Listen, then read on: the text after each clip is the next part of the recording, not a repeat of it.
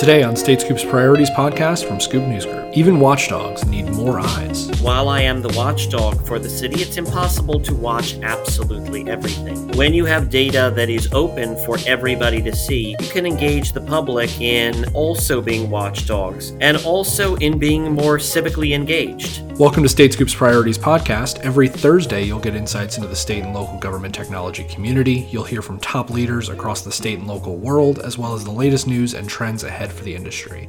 I'm your host, Jake Williams. Here's what's happening this week. President Biden will appoint a chief prosecutor to target fraudulent activity against the U.S. government's pandemic relief programs. Biden says the government will go after the quote criminals who stole billions in relief money meant for small businesses and millions of Americans. The U.S. Labor Department estimates state unemployment systems have paid out $87 billion in phony claims since the start of the pandemic. 23 states are using voting equipment that's more than a decade old and no longer manufactured, a new report from NYU's Brennan Center for Justice says. Researchers at the center say it could cost upward of $350 million to replace all of the outdated equipment.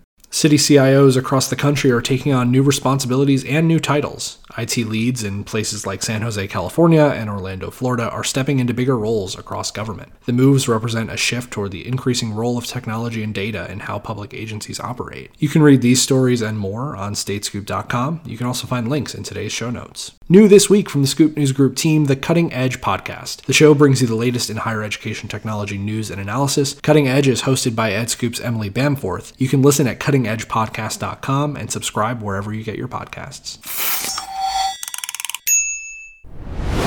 The Los Angeles Controller's Office is out with a warning for city leaders, asking them to curb excess spending in the coming budget. The city is using up what remains of its American Rescue Plan funding this year. Going forward, those programs will require a different funding source, according to City Controller Ron Galperin. Galperin is known across the civic and government technology sectors for his use of data dashboards and other visualizations to accompany his watchdog efforts. He's running for state controller this year. State Scoop's Ryan Johnston asks him about how data factors into the work he does now. Well, I believe that data and the use of data is absolutely key to absolutely everything that we do. Uh, and, and I see uh, four key uses for data. Um, it is to uh, modernize our operations in every way, it is to build awareness, uh, it is to improve policymaking. And there's also a role in connecting communities because uh, while I am the watchdog for the city, it's impossible to watch absolutely everything.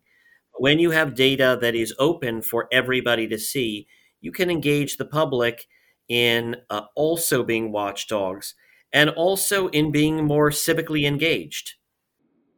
Mm-hmm. Your team uh, publishes reports on the city's equity um, at least several times a month, nearly weekly, uh, regarding both financial, environmental, housing equity, and more. Um, how are you so prolific in publishing these? Uh, I guess in getting the data out there. Well, believe it or not, we have a very slim, very modest staff, but some incredible people who work in the controller's office and uh, people who are really dedicated and get an immense amount of work done. Uh, but, you know, since I was elected in 2013, I'm really focused on what I call my three major pillars. And that is about transparency, it's about trust, and about transformation. And it used to be that in LA, uh, the city was ranked at the very bottom in terms of how transparent it was in its finances and its operations. Now uh, we rank at the very top of cities in the United States uh, because I wanted to open up the doors, the windows, the skylights, uh, everything for people to see. I, I call it a, a, radical transparency, a, a democratization of uh, all of our uh, data and information. Uh, and it's uh, not just the virtual checkbook, but it's also uh, we have every single account of the city up for everybody to see what's going in, what's going out, 40 columns of data, what's committed, what's not committed, links to governing documents, uh, and even the name of the one individual in the city responsible for that account and their phone number and their email. Uh, we have, uh, of course, all of the uh, salary uh, and payroll uh, data that is up there uh, and is kept up to date with each and every single pay period. Um, in our virtual checkbook, we've got something like 10 million transactions that are logged, where you can uh, search by uh, search by vendor, search by department. You can search by word. Let's say you type in the word glove, you will find every glove that we bought in the last 10 years, who we bought it from, what we paid for it, what the description of it was, everything from the lizard handling gloves at the zoo to the welding gloves that are used by those who work for our Department of Water and Power.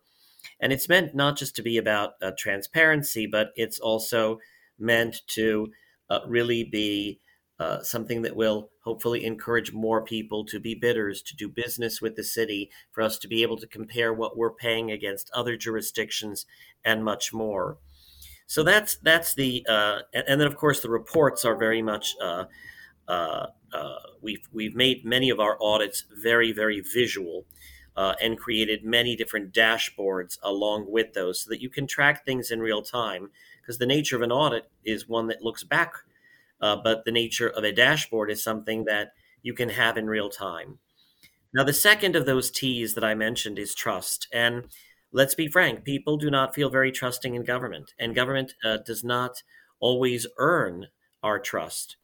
But I think that the very future of our democracy is really at stake, uh, and that we have to find ways for people uh, to feel trusting in government. We have to find ways for government to earn that trust for people to be engaged uh, and not feel uh, that uh, government is working against them, but to feel that government is actually working uh, with them and for them. And uh, I think openness is a big part of uh, helping to build that trust.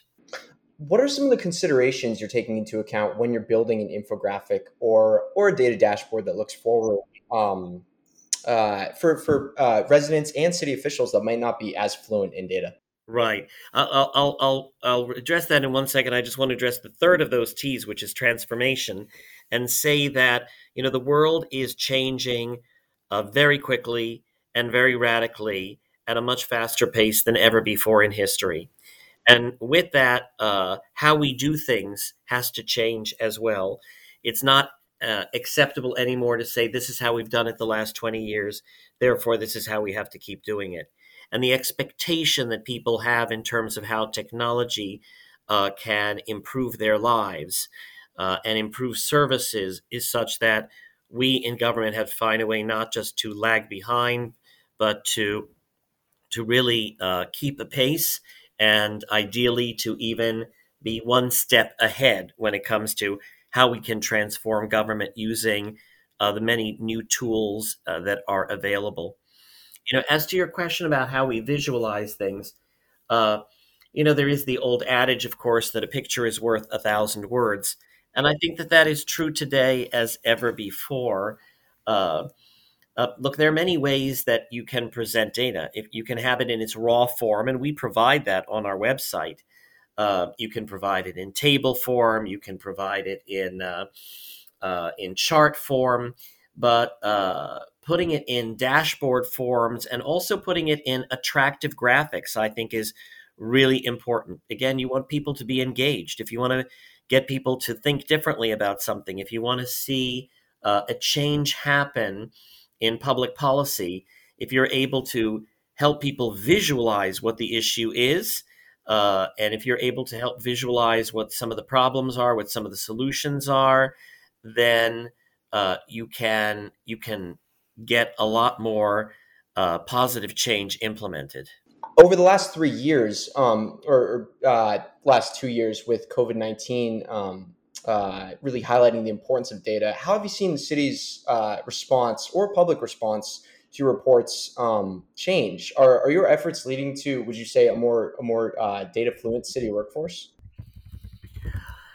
Well, I believe absolutely so. And um, uh, you can also see if you if you go, for example, to uh, uh, audits and reviews page of lacontroller.org, what you'll find is uh, many of the kinds of reports that we've done.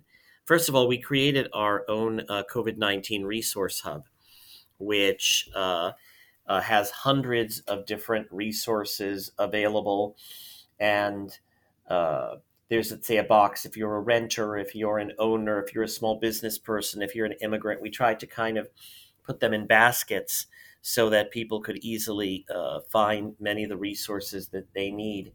Um, we had a map uh, of uh, you know all of the incidences of uh, COVID, um, including you know unfortunately mortality rates uh, by neighborhood, um, and also by age, by race, by ethnicity, uh, so that we could better understand uh, where the worst of the problems were and better understand where we need to direct resources. And then we layered that once vaccinations became available with where vaccinations were being uh, actually deployed so that you can better understand where should you be deploying where are you successful in doing it what what zip codes are uh, we're doing very well and which ones we're lagging behind uh, which is a and if you visualize that that makes a very very big difference um, we uh, we've done a lot of visualization for example on where uh, where are LA's broken sidewalks uh,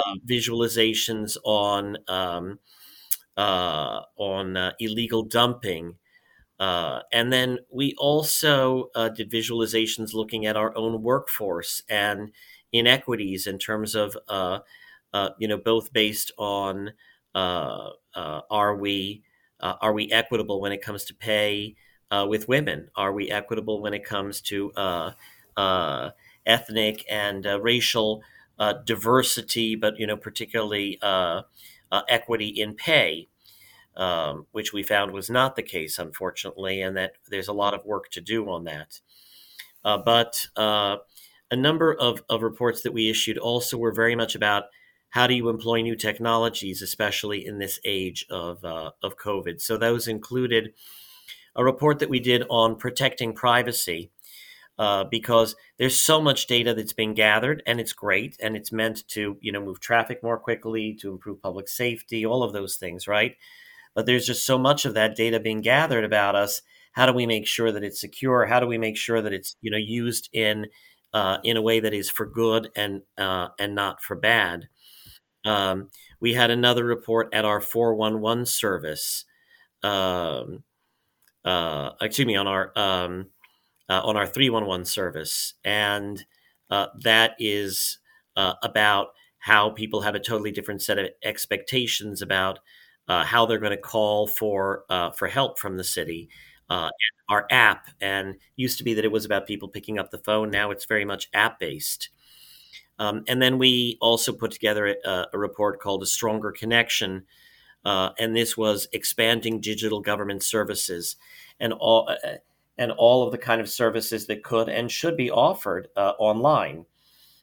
now, by the way, part of this is also making sure that uh, people in every neighborhood have access to uh, to to broadband because we know that there's been a real you know technology gap uh, in cities across our nation, and we want to make sure that if we provide a lot of digital services, that they're going to be available to everybody.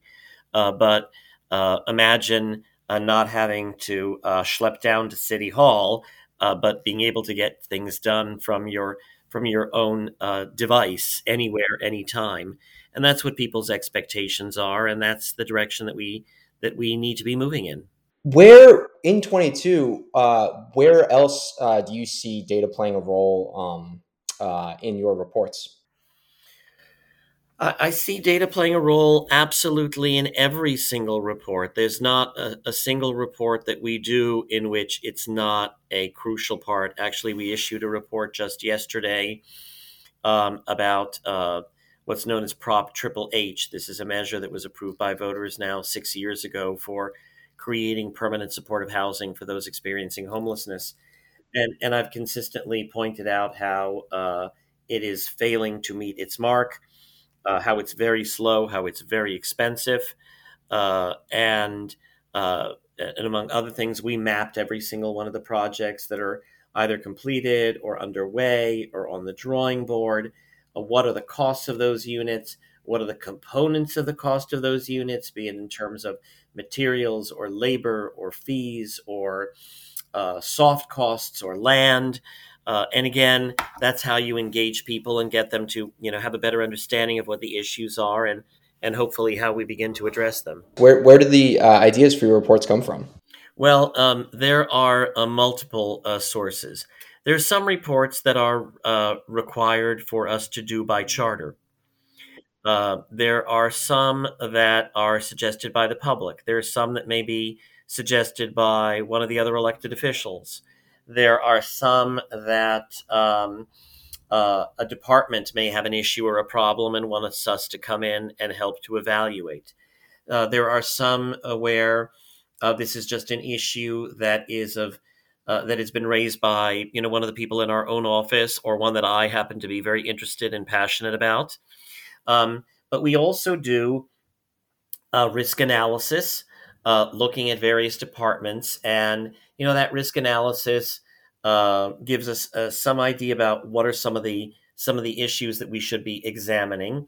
It's impossible to audit everything, of course, and so we will we will look at for every audit, for every report, what are the resources that are needed? What's it going to cost for us to do it? How much money is at stake? Uh, if um, uh, uh, you know when we issue this audit on on a particular subject in a particular department, is it something that we believe will then have um, applicability to other departments and therefore can be leveraged to do more good beyond just the department that we examined. Um, it's also based on what are some of the most fundamental challenges and problems that we have. And uh, some of them are, are uh, immediate, uh, such as uh, the crisis that we have of, of homelessness and, and of affordable housing, which everybody can see just by looking at our streets. Um, some of them are uh, less immediate and um, uh, seemingly, you know, less urgent, but really no less urgent when you think about it, such as uh, emergency planning and uh, cybersecurity, things that not everybody thinks about every single day, but boy, you got to be ready. Ron Galperin, the controller for the city of Los Angeles, California. You can read more about what he's up to at statescoop.com. You can also read more about government data and analytics efforts as part of Statescoop's special report on data and analytics. To hear more conversations like this, you can subscribe at prioritiespodcast.com and wherever you get your podcasts. This show is a product of Scoop News Group in Washington, D.C. James Mahoney helped put the show together, and the entire Scoop News Group team contributes. Until next week, I'm your host, Jake Williams.